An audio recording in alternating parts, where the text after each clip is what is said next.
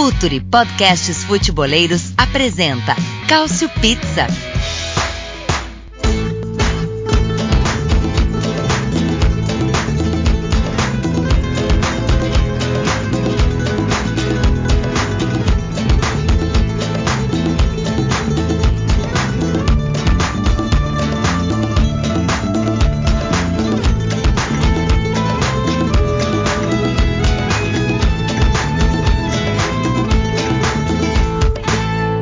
Pizza de volta! Fala aí, pessoal que ouve os podcasts do Future FC, podcasts de qualidade, conteúdo de primeira sobre futebol brasileiro, internacional, negócios do jogo, formação de jogadores, enfim, o Future, o Future tem de tudo, então você que já conhece, é, prestigie, você que não conhece, dê uma chance, porque é muito bacana fazer parte desse enorme universo aqui que é o Future FC. O Cautio Pizza, você já sabe, é o nosso podcast de futebol italiano. A cada duas semanas, todas as quintas-feiras, tem uma nova edição. E essa é a primeira edição depois do final da Série A. Claro que ainda temos competições europeias, já tivemos a Inter, por exemplo, em campo e vencendo o Getafe por 2 a 0, avançando às quartas de final, mas a Série A agora só volta em setembro, especificamente dia 19 de setembro, por coincidência meu aniversário, para a temporada 2020-2021. Então, para fazer um balanção da temporada, vamos passar time a time dos principais times do Campeonato Italiano, mas vamos tentar encaixar um pouquinho de tudo. Os nossos mais tradicionais frequentadores deste nosso dessa nossa cantina virtual que é o Cautio Pizza, começando por ele, o homem que idealizou este podcast, o homem que está feliz da vida porque o Milan tem uma perspectiva de futuro ou não. Ai meu Deus, Myron Rodrigues, tudo bem, Myron? Tudo bem, Léo, tamo aí. Eu sou muito feliz de estar aqui com vocês de novo. Uh, vamos evitar falar do futuro do Milan, vamos falar do presente, que o presente uh, tem sido menos, menos ruim, né? Mas vamos, tô feliz, tô feliz, tô feliz de estar aqui com vocês de novo. Muito bem, vamos falar bastante então do campeonato. Pra, com a gente também, ele que é, é o responsável pela, por uma coluna sobre futebol italiano no Filter FC, então você pode ler as opiniões dele sempre há um texto novo para você. É o nosso querido Caio Bittencourt, campeão da Copa Itália, o fã de Genaro Gattuso. E aí, Caio? E aí, olá a todos. Bem, na coluna da semana trata, tratamos um dos temas que será destaque nesse podcast, a Juventus de Sarri, a retrospectiva tática do título, tudo o que aconteceu e o que ela pode melhorar na, na Champions que vem por aí. Vamos que temos assuntos demais nesse, nessa edição. Vambora, vamos nessa. E para terminar, o nosso coach diretamente de Toronto, Canadá, Anderson Moura. Fala, Andy, tranquilo, velho? muito mais tranquilo do que o Conte, né? Eu não tô. tô muito mais pra um treinador aí mais, mais calmo, tô, tô mais pra um Gordiola do que pra um Conte. Embora tenha tido problemas com o Skype, tal qual uma emissora, né? Antes no, do começo da nossa gravação, mas agora já tudo beleza. Eu prometo que se o Zinho ligar pra gente, a gente atende e Anderson, a sua diretoria te protege então, né? Você tá tranquilo. É isso, não, não, não, não, não briguei nem taquei pedra na minha diretoria, não. Muito bom, rapaz, o Conte é muito. O, o, Conte, o Conte eu tenho certeza que ele briga com o espelho, cara. Que loucura aconteceu no último final de semana. Mas pelo pessoal já chegou colocando um pouco de água no fogo também, para ver se a Inter foca no objetivo que é essa reta final de Liga Europa aí que promete bastante, né, com Lukaku e companhia limitada. Vamos lá, gente, terminou a Série A, a Juventus é campeã pela nona vez, mas bom, a Juventus levou 43 gols, né? Na Juventus nenhum time levava tinha média de mais de um gol sofrido por jogo desde os anos 60, entre os campeões, evidentemente. É, a Juventus perdeu sete jogos, tudo bem que foram dois com o campeonato já decidido, mas ainda assim, mais derrotas do que nos últimos anos ficamos com a sensação de que a Juventus é campeã simplesmente porque consegue ter no seu elenco jogadores muito acima da média, consegue ter na frente um Dybala, um Cristiano Ronaldo, no gol consegue ter um César lá para segurar quando necessário, já que o tão propalado e tão esperado jogo de Maurício Sarri é, não apareceu. Então a pergunta que eu começo fazendo, vou começar por você, Anderson se é, o, o que, que, é mais estranho? O, o Sarri, não, o Sarri ganha, não ganhar sem jogo ou não ganhar com jogo como foi antes? Ah, eu acho que, ele, que é estranho ele ganhar do jeito que ele ganhou, porque vai, vai muito Vai muito contra o que a gente se acostumou, né? O, nome Sarri, ele é cercado assim de uma aura, inclusive pro bem e pro mal, né? A, pro, pro mal é aquela hora de que, que o time joga muito e não ganha. Então a gente sempre espera que, com o resultado ou não, seja algo que vai entreter a gente, ou que vai, vai fazer com que a gente estude os times, ou que reveja os jogos. Eu não tinha muita vontade de rever os jogos da Juventus, né? A gente que às vezes tem que rever os jogos para entender algumas nuances, entender algumas coisas que não ficaram claras é, no ao vivo era difícil rever os jogos da Juventus, né? Mas é, conversando com, com o pessoal do Tempo de Bola, né, que é o outro podcast que eu gravo, eu, eu cheguei à conclusão de que na verdade foi uma temporada ruim de todo mundo e, e, do Sarri, consequentemente. Mas quando a gente faz a retrospectiva da temporada, é, o Sarri teve que resolver muita coisa que foi aparecendo pelo meio do caminho, né? Ele criou alguns problemas, mas ele também recebeu muitos problemas, né?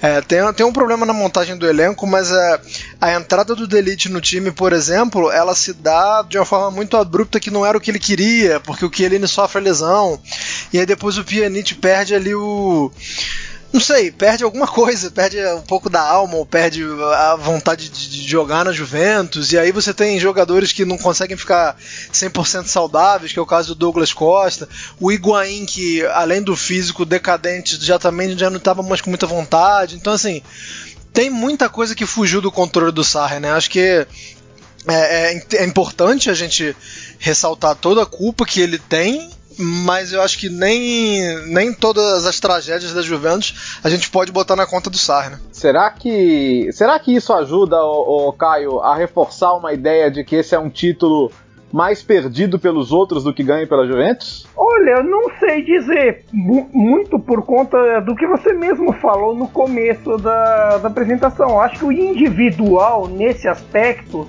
fez mais diferença do que o coletivo. É claro que quando você contrata um, um cara como Sai, de experiência com o jogo coletivo ou por onde passou, você imagina que, que ele vá, vá reproduzir o mesmo. Mas o que, o que a Juventus teve de essencial é o que, te, que tem há muitos anos. Não que os trabalhos do Conte e do Alegre não tinham, não tinham suas coletividades. Tinham também mas nesse caso as individualidades pesaram muito. A individualidade de um Dybala que foi eleito MVP do campeonato pela Série A, a individualidade do Cristiano pesa bastante. E mesmo algumas individualidades defensivas, que são as, são as vitais, fazem diferença no final das contas, até para acelerar uma possível adaptação ou mesmo para até troca, troca de esquemas, que aconteceu muito nessa temporada. De começo, a Juventus jogou com, o 4-3-3 do Sarri, aí no meio do jogo mudava para 4-4-2. Aí, aí para dezembro mudou uma outra formação, que era um homem assim, encostado nos dois atacantes, ou era o de bala ou era o Ramsey. E aí esse tipo de coisas interferiu. E lógico que também tem um porém de algum físico de alguns jogadores que não que pesou o fator Ramsey machucado, Douglas Costa que não vive, nunca viveu bom momento físico na Juventus. Parece que sempre a gente espera, espera continuidade ele lesiona. E isso pesa. Você acha, você acha, Myron, que no final das contas o Sarri teve que fazer concessões porque a gente sabe como, como era aquele time do Napoli, né? Como era aquela pressão e, e os três da frente, né? Quando eram Mertens, Insigne e Caleron, o, o time perdia a bola e eles eram incessantes na pressão. É, é, ele ter que ele ter ele, ele, sabendo que o Ronaldo nunca vai fazer isso, né? Ele já teve que partir de algumas premissas diferentes e por isso o jogo dele não apareceu, não? É, uma coisa que eu sempre falava aqui, né? O problema do, da Juventus do Sarri eram as pressões, né? Você tem que compensar três, né? Cristiano, Higuaín, de bala ou às vezes uh, compensava de bala Cristiano e isso já complica atrás, né? Porque o time fica o time fica com, o time já fica com menos gente para fazer os retornos para ajudar e daí já já fica uma já fica já fica com inferioridade numérica, né? E sobre o que estavam falando ali da Juventus de, de problemas, eu acho que a gente nunca teve uma Juventus tão atribulada na temporada como como agora, né? Foi uma temporada bem aos trancos e barrancos da Juventus, até por lesões, por problemas de elenco mesmo, problema de gente. E às vezes eu acho que faltou um tamanho pro Sarri de, de ser o, o um, um, treinador de mais imposição, assim como era o, o Alegre, por exemplo, perante o elenco, né? É, pode ser, pode ser. o fato é que a gente fica com essa expectativa agora da, da Champions, né? E a gente sabe que uma coisa é fracassar, entre aspas, contra o Lyon, outra coisa é você passar e aí você cair para um, para um time como o Real Madrid, como o Manchester City. Então é, é, é, claro que tem diferença, né? Pensando no planejamento da próxima temporada e o quanto que ele vai começar pressionado. O próprio André Agnelli disse né, na apresentação do Pirlo que uh, era, deu parabéns para todo mundo, né? Mas não, não, citou o nome do Sarri espe é, especificamente. E eu até entendi que apresentar o Pirlo agora é, eu não sei, eu não sei vocês. Eu, eu, Você não acha, não, Anderson, que apresentar o Pirlo agora é um pouco de, de, de recado, não? Eu achei desnecessário, pelo menos, né? É, muito por conta do jogo contra o Lyon. Eu acho que poderia ter esperado uma definição é, da Juventus na Liga dos Campeões. Acho que nem tanto pela por, por ter ganho ou não o campeonato italiano bem ou não, né? Assim, acho que não coloca muito em xeque é, ou, ou, em discussão o, o, nível apresentado no italiano, mas eu acho que poderia ter esperado é, a questão da Liga dos Campeões, porque dá, dá uma ideia de fim de temporada antes do fim da temporada, né? Uhum, é, faz sentido. Ó, oh, é, muito bem, essa é a campeã. Eu vou tentar passar por todo mundo aqui, então já vamos para vice-campeã para Inter, 82 pontos, é uma pontuação que iguala a pontuação do último Scudetto, né, de 2009-2010, o ano do triplete com o Mourinho. Ainda assim, o Conte termina com aquele desabafo totalmente fora do tom em relação à diretoria, mas ele é aqueles caras que você vai que você vai tentar olhar o copo meio cheio e ele vai falar que copo, né? Não, não tem nenhum copo aqui, né? Então, final das contas, não é não é fácil não. Mas uh, fica aquela sensação de que avançou muito, né? A Inter teve alguns momentos de ótimo futebol. Vou começar por você, Caio. Mas não tem como não olhar para alguns jogos, né? especialmente pós-retomada aí, é, Sassuolo, Bolonha, Verona, quando você vê que a, que a Juventus foi aquele, aquele, aquele Lewis Hamilton tentando chegar com três rodas, né? É, mas no final das contas você tem muito que se lamentar, né, Caio? Exatamente. Eu acho que a Inter é, acordou meio tarde demais para o campeonato nessa disputa. Pesa, pesou o fato de não ter ganho nenhum dos dois derbys com a com a Juventus, pesa o fato de não ganhar tantos clássicos, a não ser o Double em Milan e Nápoles. E nesse, e nesse aspecto, na hora de você ver a classificação, você vai ficar olhando assim, poxa, se não tivesse perdido aquele ponto, tivesse ganho um ou outro confronto direto, não tivesse perdido um ou outro ponto para Sassuolo, para Verona ou para outros que que passaram pelo campeonato, a coisa poderia ser melhor, mas depende muito de como você vende esse segundo lugar para Inter. Se você olha pela ótica da Juventus, que era a temporada que a Juventus tropeçou, que a Juventus viveu de certa forma uma crise em certos momentos, fica um certo um certo poderia ser melhor. Mas se você for olhar numa perspectiva de crescimento do projeto Inter e, tu, e tudo mais, pode ser um caminho para boas participações, para bater campeão lá, lá na frente.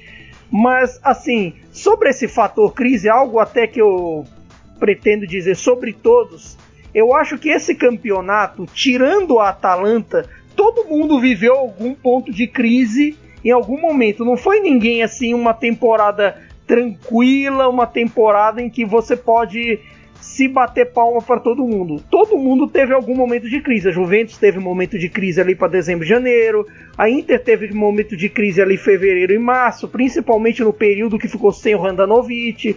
Roma teve os seus, Napoli nem se fala, Milan teve, a Lazio teve agora no pós-lockdown.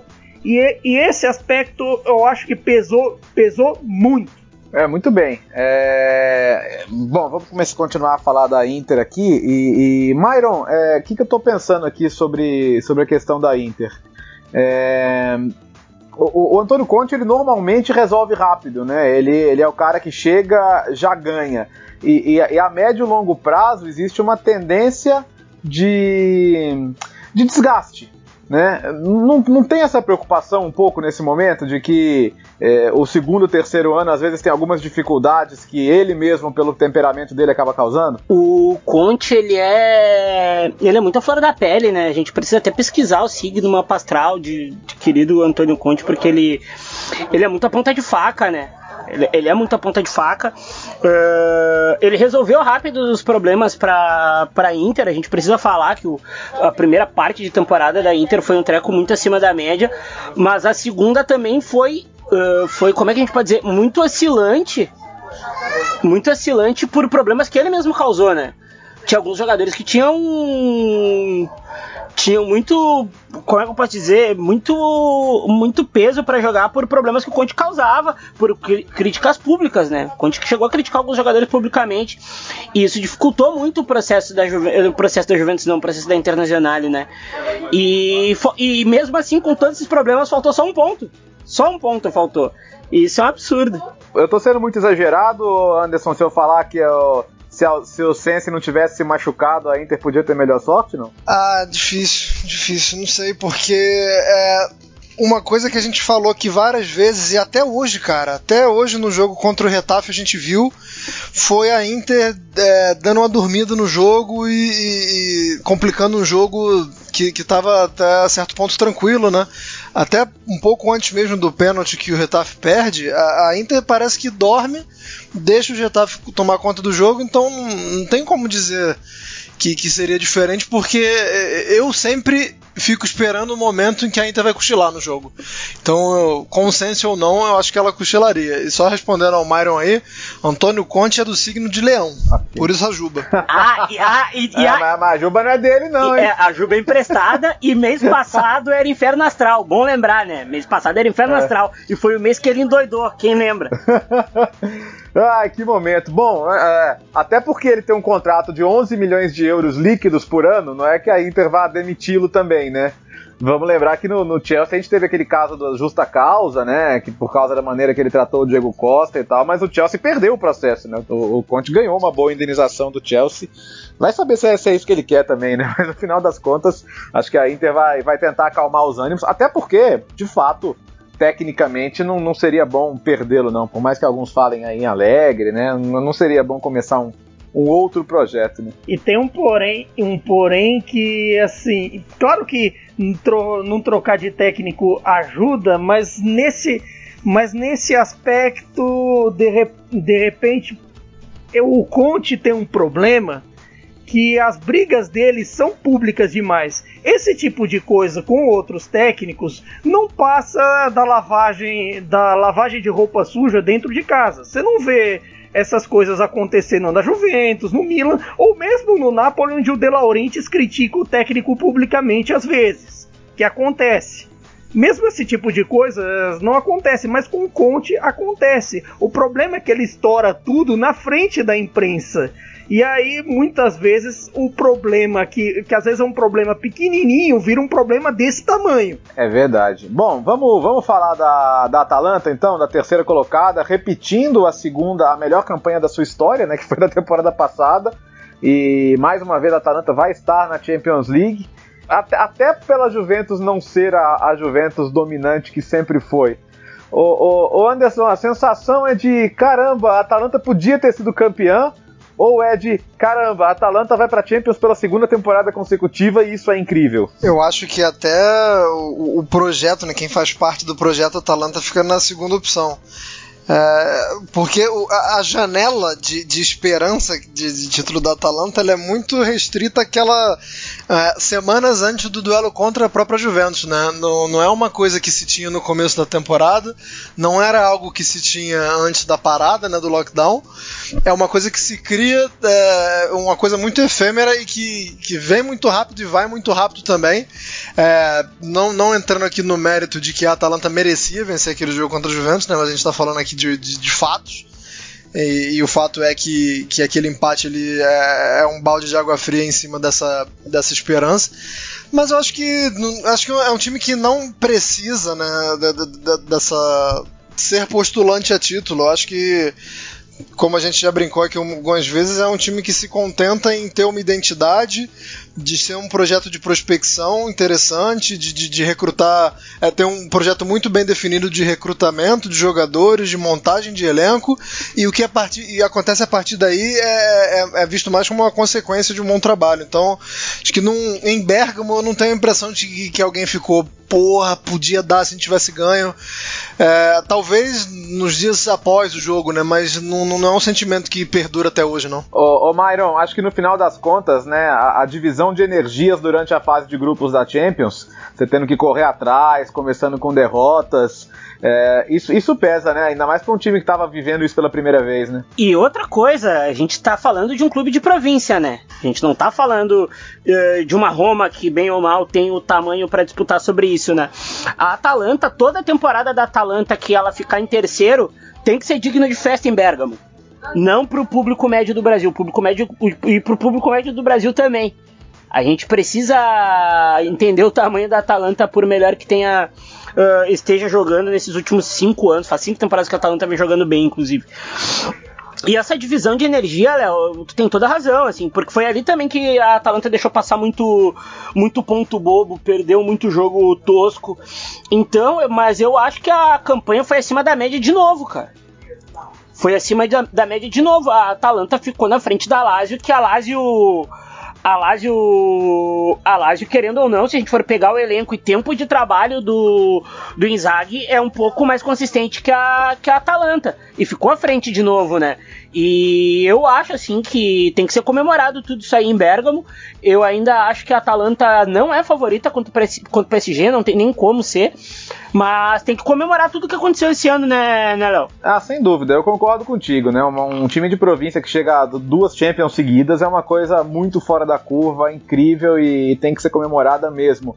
Agora, você falou num ponto que tá me, me preocupando, viu, ô Caio? Tá começando a ter um hype na Atalanta, especialmente de quem não acompanha tanto. E agora vendo as lesões no PSG, de, de Mbappé, Verratti também é dúvida, dificilmente vai jogar é, de Maria suspenso. O pessoal tá falando, não, agora a Atalanta tem que. A Atalanta.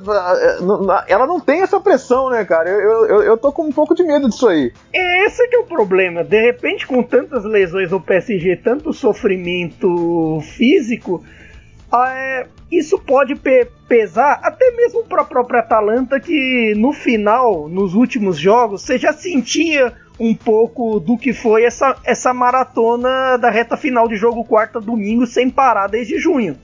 A Atalanta já estava sentindo no final e já tem seus problemas físicos. O próprio Ilitite não voltou. É claro que o Ilitite tem os problemas paralelos dele. Até o momento não se sabe o, o problema correto que o afastou, mas não vamos fazer especulações por aqui. Tem o Golini também, que teve problemas no joelho e é dúvida. De repente vai com vai com o Sportiello jovenzinho para um confronto com o PSG, as coisas ficam um pouco mais complicadas. Mas assim, eu acho que nessa Champions, não só para para PSG e Atalanta, como para todos os outros, o físico vai pesar muito. Não se sabe, por exemplo, qual o tamanho da, da questão do ritmo de jogo para os alemães, franceses e até para os espanhóis, ou até para é, o físico dos ingleses e italianos, que a temporada acabou logo agora. Do, da Inglaterra não tem nem, nem 15 dias, da, da Itália acabou semana passada. Então, esse tipo de coisa, esse, essa questão física, eu acho que vai ser o primordial, não só da Champions, como dessa Europa League também. E nesse caso, para Atalanta ter o físico bom é fundamental. O físico da Atalanta, o trabalho da preparação física é um dos grandes, para mim, um dos, o maior segredo desse time. Não, não apenas da, da captação de jovens, da revitalização de alguns veteranos, mas é o número um é para mim a questão física. Boa. Oh, oh, oh, vamos começar a falar da Lazio então. É, cara, é difícil. É, eu, eu, não consigo criticar é, por todo o contexto né, dessa reta final. Eu sei que a Lazio perdeu, perdeu o gás, foi a Lazio foi meio coca 3 litros, né? Ficou sem gás da, da, na, na, reta final. Mas eu não consigo não pensar nos 21 jogos invicto e, invicta e nem na temporada que fez o Immobile, que igualou o recorde do Higuaín, o Luiz Alberto, que distribuiu assistências, o Milinkovic Savic, que finalmente voltou a jogar com motivação e muito bem. O Acerbi, nossa, quanta gente da Lazio foi bem. Trabalho do Simone Inzaghi. E, e, eram mais de 10 anos sem a vaga na fase de grupos da Champions, né, Anderson? Então a Lazio ainda termina com uma nota muito alta, né? Termina. É, é, é sempre que a gente tem que bater e debater é o que é almejado pelo time no começo do campeonato, gente, né? Porque é, é, muito fácil falar assim, pô, mas o time que ficou ali disputando com a Juventus acaba em quarto lugar. Que fracasso, né? Que, que, que decepção, gente. Se no começo do campeonato você falasse que a Lazio ia ficar ali, pô, a, a cinco pontos da Juventus, né? Porque a gente fala quarto lugar, mas quarto lugar a cinco pontos do líder, né? A cinco pontos do, do, de um time que, que ganhou nove campeonatos seguidos, é, com, com uma, um, uma grande, uma grande, um grande período de invencibilidade. É, você estava falando aí de não culpar, eu não culpo o Simone Inzaghi de forma alguma. Eu acho que é, no, no, quesito o que dá para tipo, é, o que ele faz com o que dá, né, com, com o que tem em mãos, é, é, um dos grandes trabalhos da Europa. Mas eu culpo a diretoria sim pela, pelas peças, né? Pelo, pelo tamanho do elenco. É, o, o Simone Inzaghi ele, ele a, a, aplica o futebol que ele acha que é o melhor e ele foi visto até como uma anti-Juventus, né? É, ele, ele entendeu como bater o Juventus. Não, não, não seria possível ganhar a Supercopa se não fosse mordendo o tornozelo e correndo feito doido durante 90 minutos. Aí os outros times passam a, a tentar fazer o que a Lazio fez porque viram que deu certo numa época que a Lazio estava fresquinha mas eu acho que de qualquer forma entregaram um elenco muito curto para ele, muito curto mesmo. Eu tava vendo aqui o banco da Lazio no jogo contra a própria Juventus, agora no final do campeonato, é, excluindo o, o, Proto e o Guerrieri, né, que são, são goleiros, Moro, Falbo e Armini, todos com 20 anos ou menos. André Anderson, Vavro, Adecania e é isso, foi o banco da Lazio. Num jogo contra a Juventus em que você poderia ainda almejar alguma coisa se vencesse. É, é claro que era um jogo é, em Turim e que a Lazio já não vinha na, na, altura desse jogo já não vinha tão bem, né? Não, não foi ali o divisor de águas. Mas gente, esse banco de reservas é pior do que não sei, mais da metade do, do, do campeonato. Então assim, Simone Inzaghi, parabéns. Agora Lotito, Tari. E assim, eu também entendo que o Tari tenta trabalhar com o Lotito com a mão no escorpião no bolso, né? Assim, então, uhum. o, a, a, responsabilização ao Tari ela, é, ela é mais ou menos, não é tanto assim, mas tem responsabilidade sim por entregar um elenco é, não tão bom quanto o Isaac merecia. Eu só espero que, que, o, que o Lotito, né, Caio, não, não, não mande uns áudios igual, igual foi flagrado falando do, do nosso querido que não deve ser nomeado agora depois do fiasco da Salernitana, né? É, se ele realmente mandar uns áudios pro Inzaghi como mandou pro para pro Inominável vai ser, vai ser um pouco complicado. E olha pro Inominável, pela, pelo que a Salernitana perdeu de ponto na reta final da B, mereceu. Sempre é merecido falar mal do Inominável, vamos ser, ser justos. Mas eu acho que essa campanha da Lazio, você tem que bater palma pro Inzaghi, pro Immobile, para todo esse pessoal, muito porque é um elenco curtíssimo, tem, e, e, essa queda é muito pelo fator ter jogar quarto e domingo sem parar, jogos na reta final sem parar, e isso sentiu muito. E eu acho que assim, comparado a se for lá atrás, lá em agosto, pensar, eu acho que dificilmente nem o mais otimista dos Laziali esperava brigar por Scudetto e conquistar a vaga na Champions League, por tudo que aconteceu nos últimos anos, até aquela derrota lá atrás para Inter no último jogo de 17 a 18, 18 a 19 teve uns tropeços que impediram de brigar pela Champions também, apesar do título da Copa, já é um trabalho mais estável. Agora eu quero ver o que, que o Lotito vai fazer com o dinheiro, agora que ele tem a certeza do dinheiro da Champions League. E tem um porém também.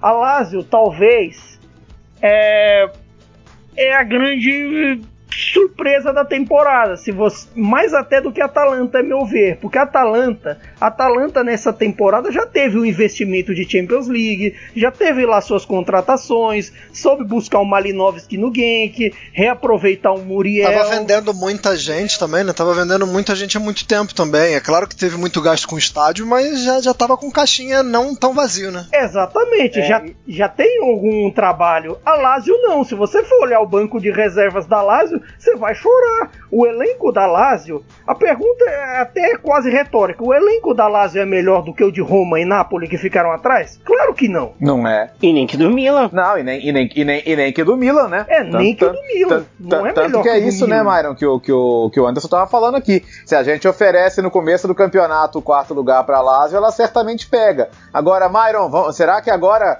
por exemplo, eu acho importante que você consegue chegar para um Milinkovic Savic e falar, tá vendo? Valeu a pena você ficar, você vai jogar uma Champions League, fica com a gente, mas de fato, assim, se para você levar Champions e, e- e Série A no- no- num calendário que vai ser muito puxado, você vai ter Champions praticamente em semanas seguidas, que só vai começar em outubro. É, esse elenco vai ter, que, vai, vai, vai ter que gastar um pouquinho, né, Myron? Ah, vai ter que tirar o escorpião do bolso. A gente precisa também ver que esse elenco da Lazio, ele. Eu até escrevi, né, Léo, o texto, né? Esse elenco da Lazio custa, se eu não me engano, tá entre os oito ou nove da temporada que ah, menos gastam. É bem curto o dinheiro.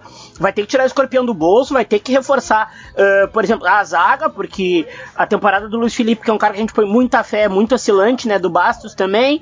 Vai precisar de um cara que faça tanto gol quanto imóvel e mais um cara pro meio-campo para ser o parceiro do Milinkovic Savic, porque o Leiva não vai segurar o Rojão, né? Por causa da idade. Vai precisar de um elenco mais forte vai- e a gente também precisa ver quanto o Lotito vai estar a fim de gastar, né? Porque se a gente for lembrar, a Lazio, quando o Lotito pegou, tava em bancarrota, teve aquele problema da Sírio financeiro que perdura até hoje, a dívida fiscal da Lazio é muito grande, e eu acho que no fim não vai acabar dando para segurar Milinkovic Savic não, hein? Olha, mas aí você tá, você já tá botando uma minhoca na cabeça do torcedor da Lazio, viu, Myron? É, e a Roma, hein? Já que você está com a palavra, Myron, prossiga, porque eu gosto do Paulo Fonseca, eu acho ele um ótimo técnico, mas no, no- no meio do. Na reta final a Roma até se acertou, né? Ele passou a jogar com três zagueiros, ele, ele deu uma, uma arrumada legal. Mas eu, eu achei muito irregular a temporada da Roma. Não sei o quanto essas questões internas aí de venda, não venda do clube podem ter apertado. Mas certamente para essa Roma dava para esperar, no mínimo, ficar mais perto da, da briga por Champions, né? Ah, dava e a questão também, elenco também meio curto também pra briga, é muita gente, muita gente inconstante no time, né? O que, que você acha, Caio? Eu também acho que muita gente foi inconstante nesse processo. Claro que teve também a lesão longa do Zaniolo que pesou e agora Zaniolo voltou a jogar bem nas últimas rodadas e e pode ser titular nesse jogo de quinta com o Sevilha, que pode a Europa League pode salvar a temporada da Roma de vez, virar a temporada, a avaliação da temporada em 360, mas eu não consigo pensar na Roma sem pensar a doideira que foi essa temporada fora de campo na Roma. Com todas aquelas questões do Petrac sair no meio dela, o vende ou não vende por parte do Palota, pro, agora pro Friedkin, parece que a venda agora pode sair. Inevitavelmente, um ambiente turbulento como é a Roma pesa pesa um pouco mais, pesa na cabeça do Fonseca, pesa na cabeça dos jogadores, mesmo de caras experientes como o Dzeko, que, bem, ele faz tudo. E, e nesse caso, fica. É difícil você pensar a- que a temporada da Roma deixou algo. Assim, um gosto de quero mais, um gosto de poxa, se fizesse tal coisa direito. É muito difícil pensar nisso, mesmo porque a Roma não foi grande nos jogos grandes, Desde 2001 o torcedor pensa assim, né? ah, não sei, cara. De repente, de repente ali aquele período do Spalletti, nas- tanto nas duas versões, dava pra sonhar. Agora o romanista não, te- não se teve o direito de sonhar. E esse que é o que pesa, muitas vezes. O problema, né, Anderson, é que clean sheet pra Roma é miragem, né? O time não consegue, não consegue passar o jogo sem levar gol, pô. É isso, desequilibrado demais. Se, se você pega o elenco da Roma e, imprime em duas páginas, digamos assim, né? A, a segunda página é uma beleza, né? Segunda página você vai ter ali Pellegrini, que eu gosto muito, né? Sou fã, tem Cristãs, tem Zaniolo, é, Mictarian, Pastore que é vagabundo, mas se, se, se não tiver muitas obrigações de, de jogar, não sei, um a cada três jogos, pode fazer alguma coisa, Kluivert, beleza. Você- mostra a página 2, mas se alguém fala assim, pô, mas deixa eu ver a página 1 um aí. Você não vai querer mostrar a página 1. Um. Pra, a começar que é, a, a Roma ela teve uma- um, um problema nesse ano que ela já não tinha alguns anos, que foi no gol, né? É, quer dizer, já não tinha alguns anos mais ou menos, né? Que depois do Alisson o Olsen não, não, acabou não entregando muito, mas o, o Paulo Lopes conseguiu ser pior ainda, e aí entra o Mirante que, pô, coitado, né? Nunca foi grande coisa, e aí quem espera alguma coisa diferente esse ano também é que tá errado. Mas aí você tem um, um time se agarrando na qualidade do Smalling, que assim, não, não é mau zagueiro e, e, foi, e, a primeira metade da temporada dele foi muito boa, inclusive.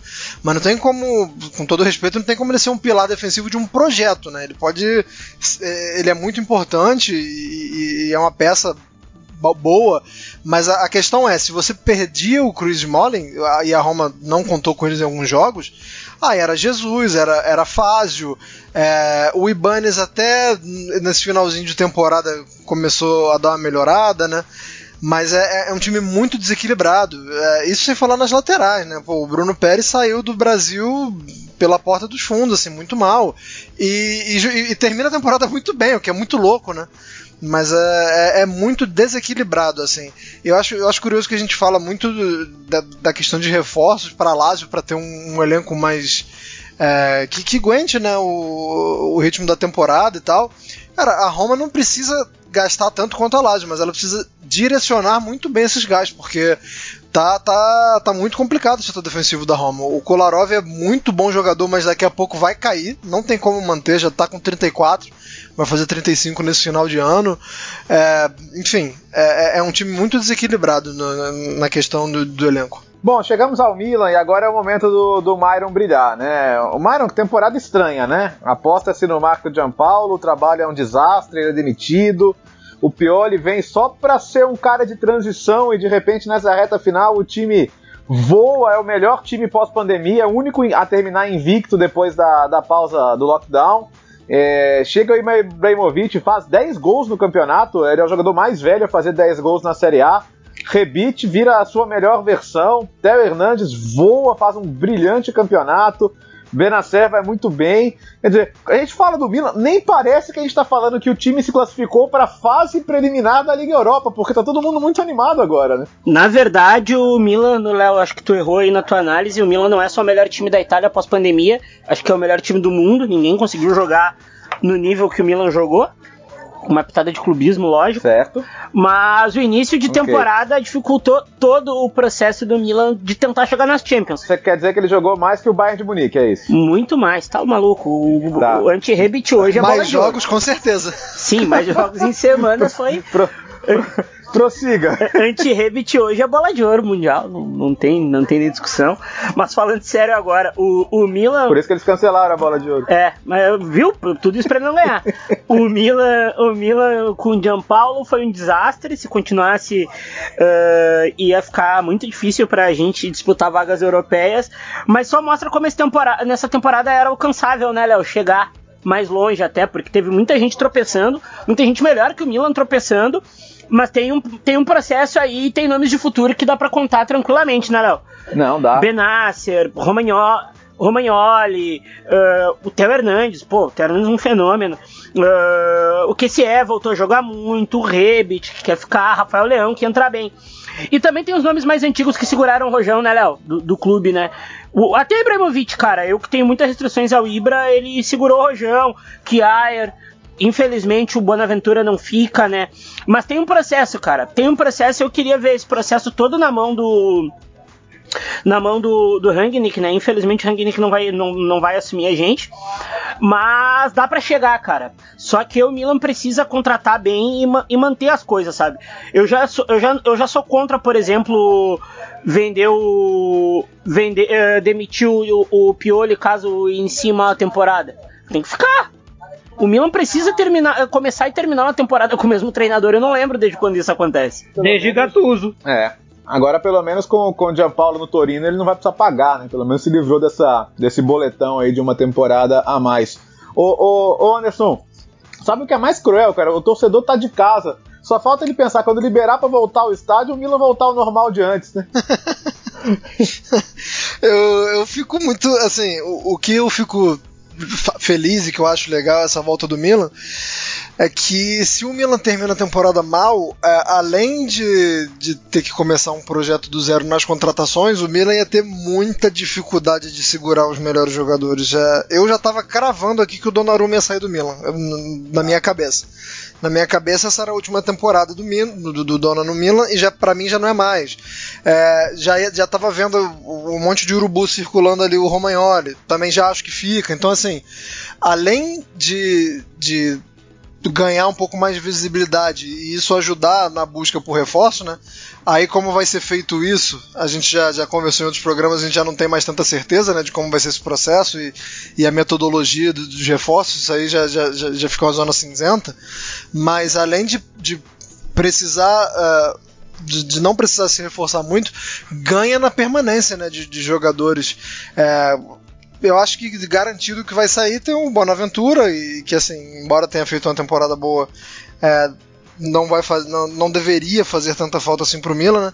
Então acho que o, que o Milan ganha um respiro assim de não perder jogadores muito importantes assim, pilares do projeto, né? Milan, Caio. É, agora o X da questão deve ser o próximo passo. Porque nesses períodos, nesses últimos anos, já se deu o primeiro passo com alguns treinadores com Montella, com o próprio Gattuso, e em condições semelhantes às de agora. Faz o segundo turno bom, garante a Liga Europa e dá um caminho, trilha um caminho.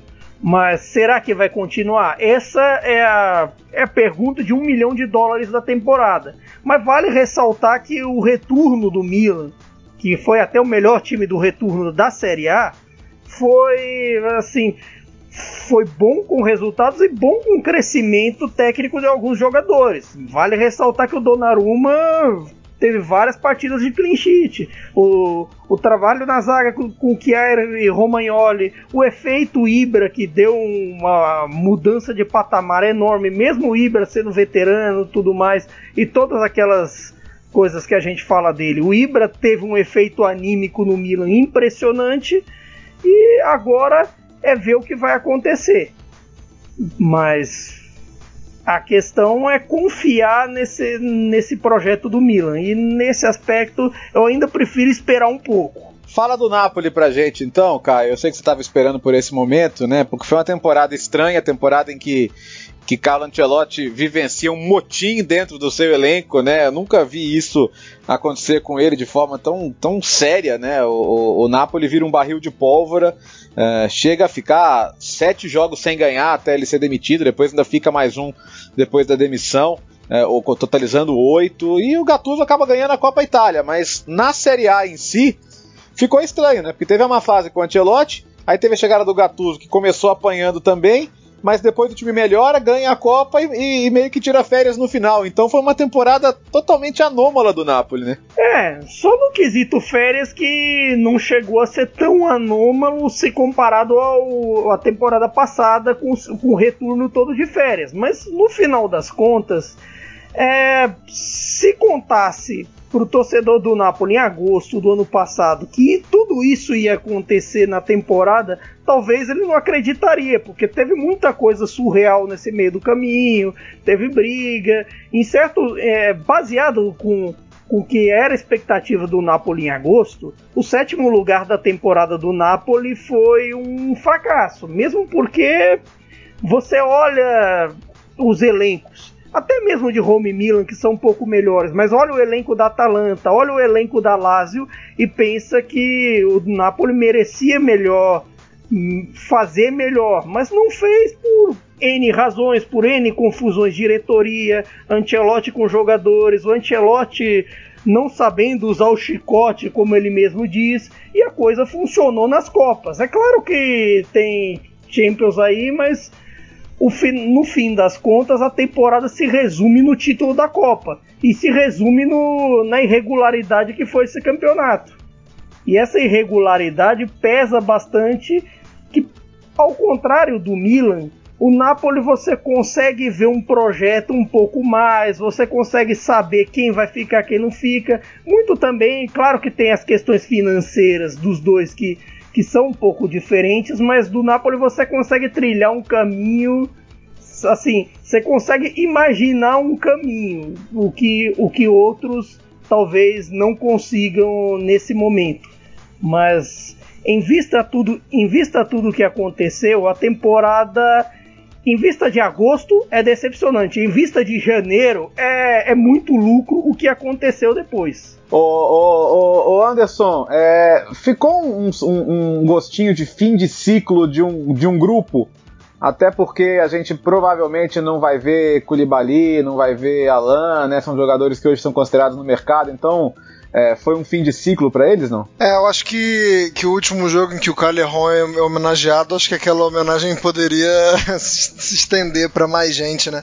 É, eu ainda acredito na permanência do Koulibaly muito mais pela questão pessoal dele, né? É, eu acho que ele gosta da cidade, ele se sente muito à vontade, mas a gente sabe que é, talvez o dinheiro dele possa ser utilizado. Não é que o Napoli precise do dinheiro dele, acho que vi até o Caio batendo nessa tecla no Twitter dia desse, né, quando o, o Napoli contrata o Osimé, como, como é a pronúncia do nome dele mesmo, perdão? Osimé? É, pô, aí vocês falaram duas pronúncias diferentes, aí vocês vão me quebrar. Ah, pode escolher então. Bom, é, isso a gente resolve na Nigéria. É, quando, quando contrata o atacante do Lille, muita gente falando assim, Ih, agora vai ter que vender. Aí o Napoli, é, e, quando contratou o Lozano, aí, mas agora o Napoli vai ter que vender alguém. Gente, o Napoli vem de anos de uma administração, assim, minimamente responsável, né? É, disputando competições europeias e brigando ali sempre no, no, na parte de cima da tabela. É, eu acho que o pessoal minimiza muito uh, a, a capacidade financeira do Napoli. Mas enfim, é, eu acho que, que talvez o, o, o De Laurentiis opte por, por negociar o, o Koulibaly, mas eu não acredito que o Koulibaly queira sair. É, eu acho que o Alan já está bem, bem mais. Né, com o pé mais fora, né? Do que o Koulibaly, porque as declarações que o Koulibaly deu, deu falando que poderia prosseguir no Napoli o resto da vida, a gente nunca viu o Alan dando e muito menos essa temporada, né? Nem que fica na próxima temporada, imagina o resto da vida.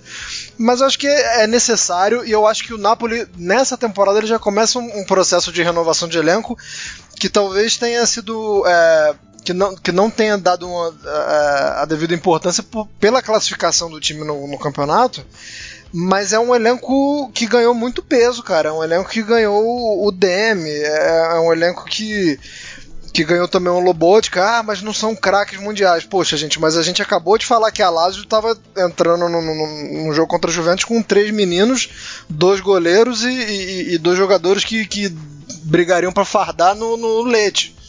Então, assim, não, não adianta querer um, um, super elenco no Napoli também. Então, eu acho que essa temporada já, é, já foi um primeiro passo dessa renovação. É porque a gente não teve uma grande ruptura, não teve um grande nome saindo. O último que a gente viu foi o Hamsik. Mas eu acho que, que o, o processo já começou.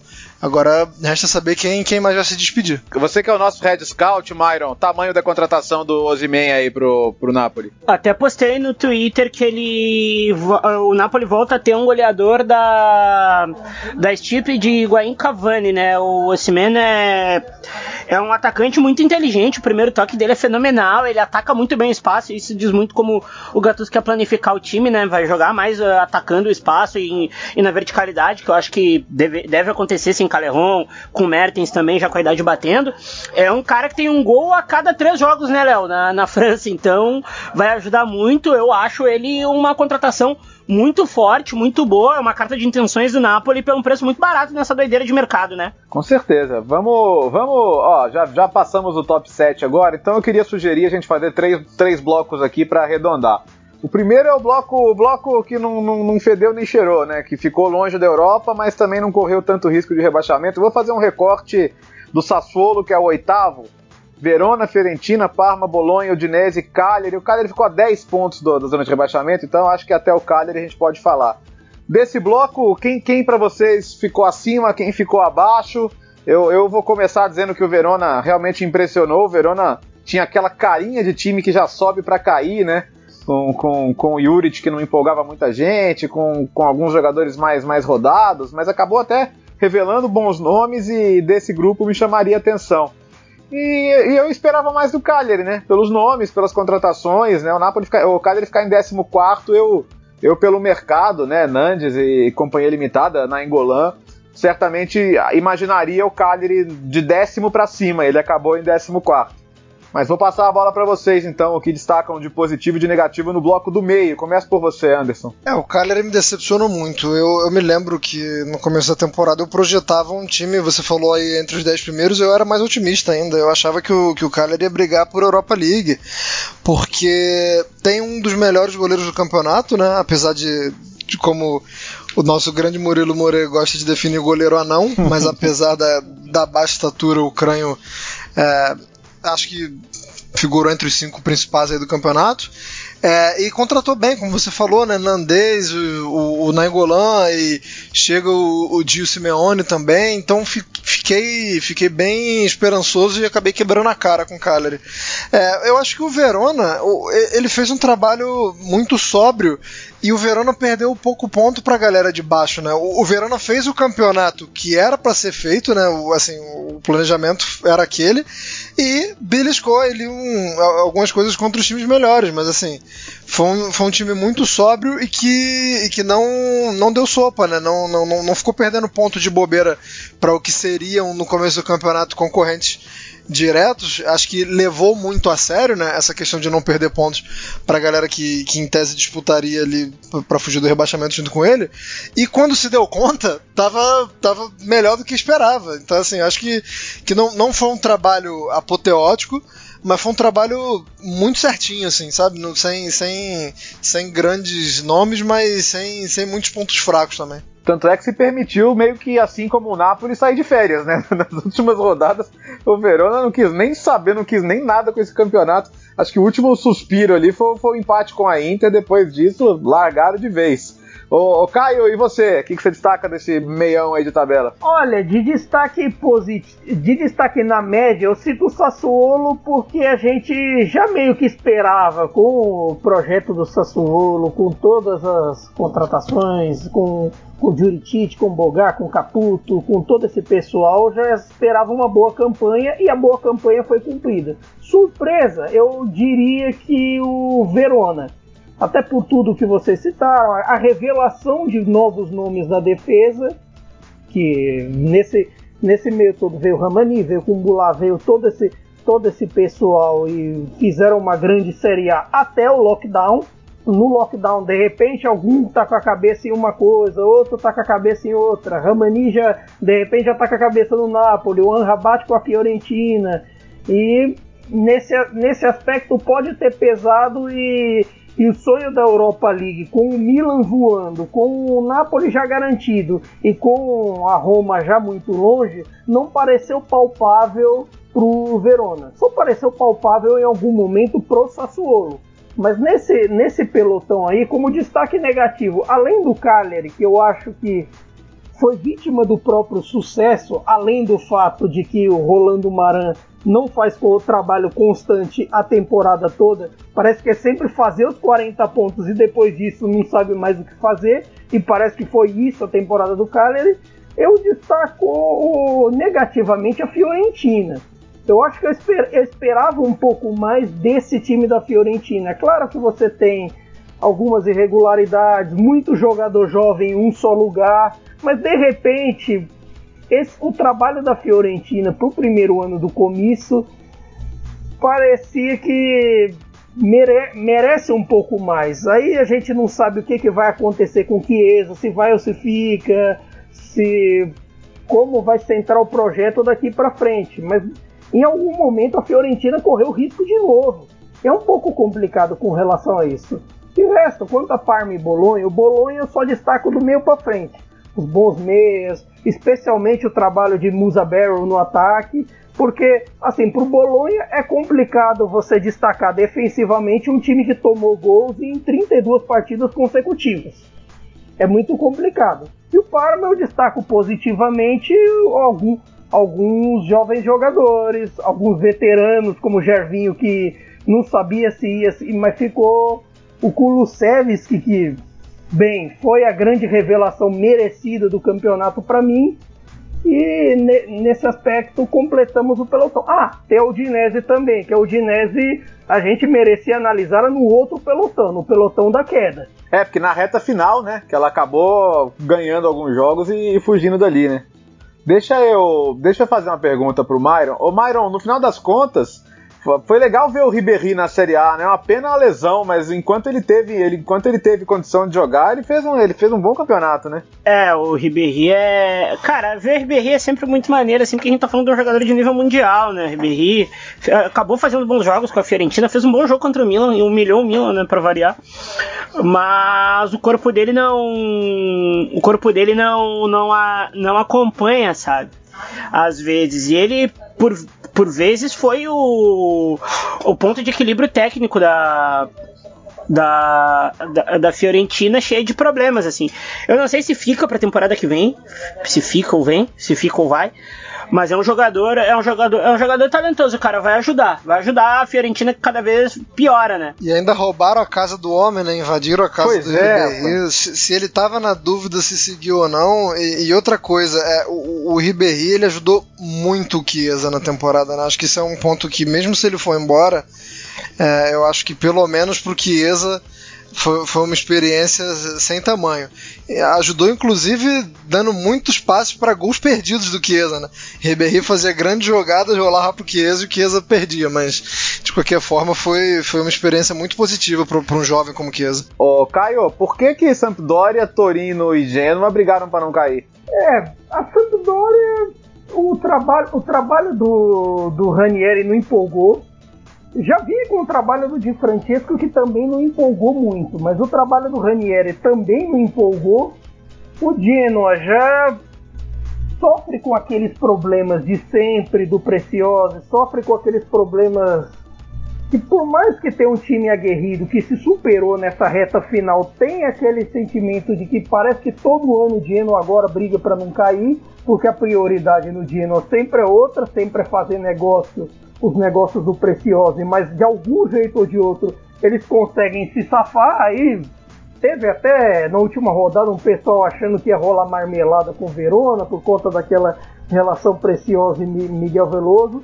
Se rolou, se não rolou, como rolou em 2018-19 com aquele empate maroto Fiorentina e Genoa, no fim a gente não sabe totalmente, mas o fato é que o Genoa, o Genoa sofre bastante há muito tempo é muito tempo para um clube da tradição do Genoa, que, que sabe captar jogadores. Veja bem, não é que o Genoa nesse período todo não soube captar jogadores, porque ali tem peças boas, ali tem um Sanabria, ali tem ali tem alguns veteranos como o Shones, tem um jovem, outros jovens como o Pinamonte, trouxeram o Perim de volta. Tem um time que se bem treinado, se, é, se trabalhado num ambiente estável, acho que consegue fazer melhor do que times que ficaram à frente dele. O próprio Dinésio, o próprio Kaller, em um ambiente mais tranquilo, consegue, consegue fazer. Agora, quanto ao Torino, o X da questão é que a gente sempre espera o próximo passo do Torino. A gente, é, o trabalho, o, desde que o Urbano Cairo está lá como presidente, a gente sempre pensa faz uma temporada boa, de repente bate perto da Liga Europa, a gente pensa, opa, se seguir o caminho, fazer um mercado certo, tudo mais. Mas esse mercado deu tudo errado. A grande aposta da temporada, que era o Simone Verde, para mim foi o grande flop da temporada. Tem uma birra por eu não gostar dele? Talvez, mas o fato é que se não fosse o Belotti, talvez a coisa seria ainda pior. Se não fosse o Belotti, as defesas do Sirigu, que o Sirigu também está. Dizem que está querendo sair de lá. E aí, o, pro, o projeto do Torino vai ficar nisso? Dá para sonhar algo mais que isso? O Torino, se você olhar time por time, não é time para estar tá aí. É time para estar tá pelo menos na primeira metade. Mas o, pro, o projeto do Cairo então, já não é tão estável assim. É óbvio que ele não. O Cairo não é das negociatas como, como é o caso do, do Precioso, mas de repente faltou alguma coisa, faltou um projeto estável. Agora, pra, agora que acabou a temporada, o Torino pode dizer, ufa, vamos tentar, vamos organizar esse negócio, que aí, e aí quem sabe a próxima temporada pode ser melhor. Porque o Torino não é time para esse elenco do Torino não era elenco para brigar para não cair. Vamos ver se o, se o Gianpaolo faz um trabalho mais inspirado no, no, Torino, né? Ele não foi bem no Milan de fato, mas tem um, tem um bom currículo aí, acho que ele pode fazer um bom trabalho. Pra gente, até por questão de tempo, já vamos meter aí o, o, os rebaixados, né? E acho que Brecha e Spal caíram bem caídos Ô Anderson, o Leite caiu atirando, né? O problema é, é atirar quando você toma 85 gols no campeonato, né? É, atirar com, com uma arma de feijão, né? É, é, eu, eu, assim, eu admiro, né, a, a mentalidade e, e foi, e, assim, a gente estava se lembrando desde o começo do campeonato, cara, na primeira rodada o time já toma 4 a 0 da Inter e a gente falou a mesma coisa, falando assim, pô, mas o Leite tentou jogar, né? O Leite, pô, tentou é. alguma coisa e tal. Então, assim, eu admiro, mas no fundo eu também fico com a impressão de que o Liverano poderia ter trabalhado com um pouquinho mais de, de, de cautela, como diria o nosso querido Celso Roth. É, é, é, aquele tipo de trabalho que, o, que, que, a gente gosta de ver no time dos outros, né? Se fosse no nosso, eu acho que, que eu, eu gostaria de, de ter visto o Liverani é, investido ou trabalhado um pouco mais na defesa. Mas eu acho que chegou um certo momento da temporada também que, que ele, que ele viu que, que dava para escapar, né? E aí como é que você vai mudar no, no, no, meio da temporada? Se já, se já não tinha mudado até então, vai mudar agora? E aí parece que perdeu um pouco assim o, quando o bonde passou, né? A chance de se defender um pouco. E depois falou: agora se, se eu já não fiz isso até agora, não vou mais fazer também. É, e a gente viu muito gol de Lapadula na temporada, né? Achei, achei legal. Só, só fiquei triste porque o Mancoso perdeu um pênalti. Eu não vou lembrar agora contra quem foi, mas que, que talvez ele, ele poderia até ter ficado marcado, mas Acabou que não ficou porque no, no fim das contas o Genoa vence na última rodada e o Leite não consegue ganhar do Parma. Então, pelo menos não é aquela, aquela coisa que vão tentar achar um culpado e falar: ah, se não tivesse perdido o pênalti a gente não caía. E sobre o Genoa, eu fiquei num entre a cruz e espada demais com o Genoa, cara, porque eu acho que a gestão preciosa, né, ela merecia tomar um, um cascudo, né, de, de cair para a Série B. Mas como eu já tinha falado aqui antes, o grupo talvez não o grupo assim muito profissional do final do campeonato. Então eu fiquei fiquei muito dividido assim. Por um lado eu queria que o Genoa caísse, por outro que eu não queria, mas como você falou, assim, o, o Leite tentou talvez dar um, um, passo maior do que a perna, né? É verdade. É, eu, eu, eu, eu, não torci contra, porque até porque o meu, meu, amigo Nicola Sírio, o eterno Padre Pedro, ele torce pro Genoa e eu, eu tive uma conversa tão legal com ele pro meu canal no YouTube que eu ia ficar chateado, viu, Caio? É, pois é, só uma coisa aqui que o pênalti perdido do Mancoso, até por isso eu discordo do, do Anderson, que foi no confronto direto contra o Genoa. Isso, isso pesa, e até os gols que a gente levou nessa reta final, gol contra no jogo decisivo com o Parma, o gol que a bola bate no Gabriel e entra entra contra o Genoa, alguns lances muito azarados para quem briga lá embaixo. O Leite talvez jogou, jogou bola para escapar, não foi, não foi o caso de Brecha e Spal. Brecha, o Brecha, todos os reforços, tirando o Tonali, parecia que ninguém mais jogava bola lá. O projeto Malotelli deu, deu errado do começo ao fim. e da Spal, bem, era Petanha e mais 10. Coitado, Petanha era só gol do Petanha e não acontecia mais nada. É até, é até duro para quem tinha um trabalho sólido, mas agora vai ter que voltar da Série B. E quando o Brecha, bem, é aquela bagunça. Não dá para esperar total organização de um, um, time presidido por Máximo Celino. Ô, ô, ô Myron, você acha que que, que, em, em, que pese toda essa dificuldade defensiva que teve o Lete, o Liverani deixou alguma sementinha ali para algum clube da Série A que precisa de técnico do futuro, não? Ah, o Liverani, o Liverani mostrou que dá, dá para jogar, assim, com times menores. Ele pode também entrar na, naquele cálculo de Zerbe, né, Léo? Uhum. Joga bem, mas, mas cai, como caiu com o Benevento, Sim. né? Então acho que eu acho que pode pintar uma Sampdoria para ele, por exemplo, depois que saiu o Eusébio de Francesco na temporada que vem, que eu acho que vai, eu acho que vai bem, ele foi bem na Roma, a gente, a gente precisa pontuar isso. Mas eu acho que o Liverani, o Liverani vai, vai trabalhar, cara, na, volta e meia e ele vai pintar, eu acho. No, ainda mais que ano que vem vai ser todo típico. Aquele campeonato, aquele calendário na correria, eh, os italianos não, não, não demoram muito para derrubar treinador, né? Então ele pode, pode chegar assim. É verdade, você vai ter um monte de gente na fila. Ufa, conseguimos falar um, praticamente de tudo aqui, mas você sabe que assim como os times praticamente não vão ter férias, o Cautio Pizza não vai ter também, né? Até porque temos competições europeias bombando, né? Já, já, já lembramos que já teve a Inter. Nessa quinta-feira tem a Roma com Sevilha, então não sei se você está ouvindo antes ou depois do jogo, mas tem Juventus, tem Atalanta, tem Napoli, tem cinco times italianos envolvidos nas competições europeias, então você já pode saber que a edição da, do dia 20, né? Na quinta-feira, 20 de agosto. Quem sabe, né? A gente está falando da expectativa aí de uma ou duas finais, né? Como diria o, o famoso samba, sonhar não custa nada. Mas estando ou não um italiano na final, a gente vai poder falar bastante aí desse, dessas semanas de, de competição europeia que a gente tem pela frente. Certo, meus amigos? Então deixa eu fazer um agradecimento especial já pela temporada, porque foi muito legal tê-los mais uma vez aqui ao lado no Cautio Pizza, mas a gente não vai ficar longe, né, Myron? Então é só um até logo, né? É, um até breve, até brevíssimo, né? Ainda tem italianos jogando, a gente sempre tem pauta para falar, uh, vai ter também a, o, o Futuro Awards do, da Série A italiana, já quero dizer que o Donnarumma é o melhor goleiro do campeonato, uh, azar do Voz. Uh, estamos aí sempre, gente, não esqueçam, apoia.se barra Futuri, dois reaisinhos, um litrão que tu não pode beber no bar, você dá ele pra gente, a gente você tem acesso a todos os conteúdos e não esqueçam, Champions League a gente vai colocar uma tela 2.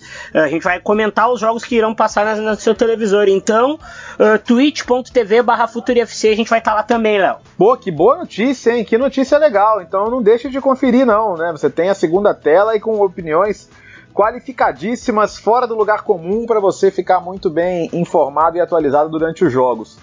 Caio Bittencourt, então, coluna toda semana de futebol italiano, é isso? Exatamente. Quando tiver assunto, sempre que tiver, sempre teremos coluna. Um agradecimento a todos os ouvintes, aos amigos, da que é sempre bom participar. É sempre um prazer. Vamos para mais temporadas, logo logo para a terceira desse, desse maravilhoso podcast. Esperamos que a terceira temporada não venha, é, com perdão aos torcedores do Kievo que, que nos ouvem, não venha com o Kievo na elite. Que o, que o Frosinone, ou o Spezia, ou um do, dos outros quatro que vão para a semifinal, é o Pordenone, suba, ou o Frosinone, ou o Pordenone, ou o Spezia, suba. Não queremos o Kievo na elite. Eu tenho razões clubísticas, e tenho razões de, de meus olhos foram agredidos nos últimos anos ao ver esta equipe jogar. Um abraço a todos. Obrigado, Caio. E por fim, Anderson, você se juntou ao grupo nessa temporada, mas contrato renovado, viu? É isso, contrato renovado, multa alta, né? Quem quiser me tirar tem que, tem que pagar a multa em, em dólares canadenses, então fica um pouco mais complicado. Bom, bom pro, pro Future e pro Couch Pizza que fecharam já. E acho que a consideração final é de que foi um bom campeonato, né? Assim, tem quem não gosta da hegemonia da Juventus e que acha que o campeonato se resume só à disputa pelo título, mas acho que no fim das contas é, acho que os programas foram bons e, bons não ótimos, né? Acho que os Couch Pizzas foram muito bons porque teve campeonato pra gente discutir, teve coisa pra gente falar, né? Se o campeonato tivesse sido ruim, acho que não, não seria um projeto tão bem sucedido. Acho que, claro que a, a qualidade de quem fala aqui é, é, grande, mas também agradecer aí aos times porque deram muita, muita coisa diferente, muita coisa bacana pra gente falar. Não fique nessa de que o campeonato é ruim porque a Juventus ganhou nove vezes. O campeonato é muito bom. Assista aos jogos, pelo menos. Pra, se você quiser falar que é ruim, fale com propriedade. Fica a dica. Ó, adendo agora pro final. Se você é comentarista de classificação, vê campeonato, você, ai, o alemão é ruim porque o Bayern tem hegemonia, o francês é ruim pelo PSG, o italiano é ruim pela Juventus, o Barcelona e Real Madrid na Espanha. Se você quer ver a base de classificação, não assista futebol. Ponto. Eu achei que o Caio ia falar que a pessoa ia morrer antes de Natal, rapaz. Achei que ia dar. Ele criou uma. Você vai uma... morrer. É... Não, isso eu, isso eu não tenho. Eu não tenho responsabilidade jurídica para dizer. Muito bem. Ainda. Agradecendo também a todos os outros participantes do Cautio Pizza aqui ao longo da temporada, porque foi muito legal estar com vocês. Dia 20, então, estaremos de volta. Um agradecimento muito especial que eu sei que é de todos nós ao Arthur Barcelos, que é o editor de áudio aqui, que Verdade. vai sofrer com essa edição de mais de uma hora. Mas obrigado, viu, Arthur? Em nome de todos nós aqui, seu trabalho é brilhante e sem o seu trabalho o Cautio Pizza não chegaria com o som limpinho, redondinho aos ouvidos dos nossos ouvintes aqui no Filter FC. Beleza? Digam obrigado ao Arthur aí, os três, por favor. Muito obrigado. Obrigado! Boa, obrigado, Arthur. Obrigado, galera. Até dia 20. Um abraço, arrivederci. Tchau.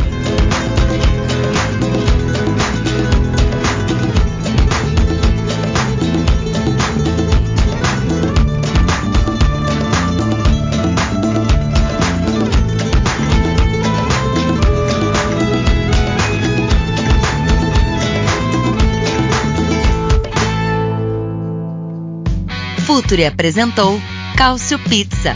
Acesse www.futuri.com.br e pense o jogo.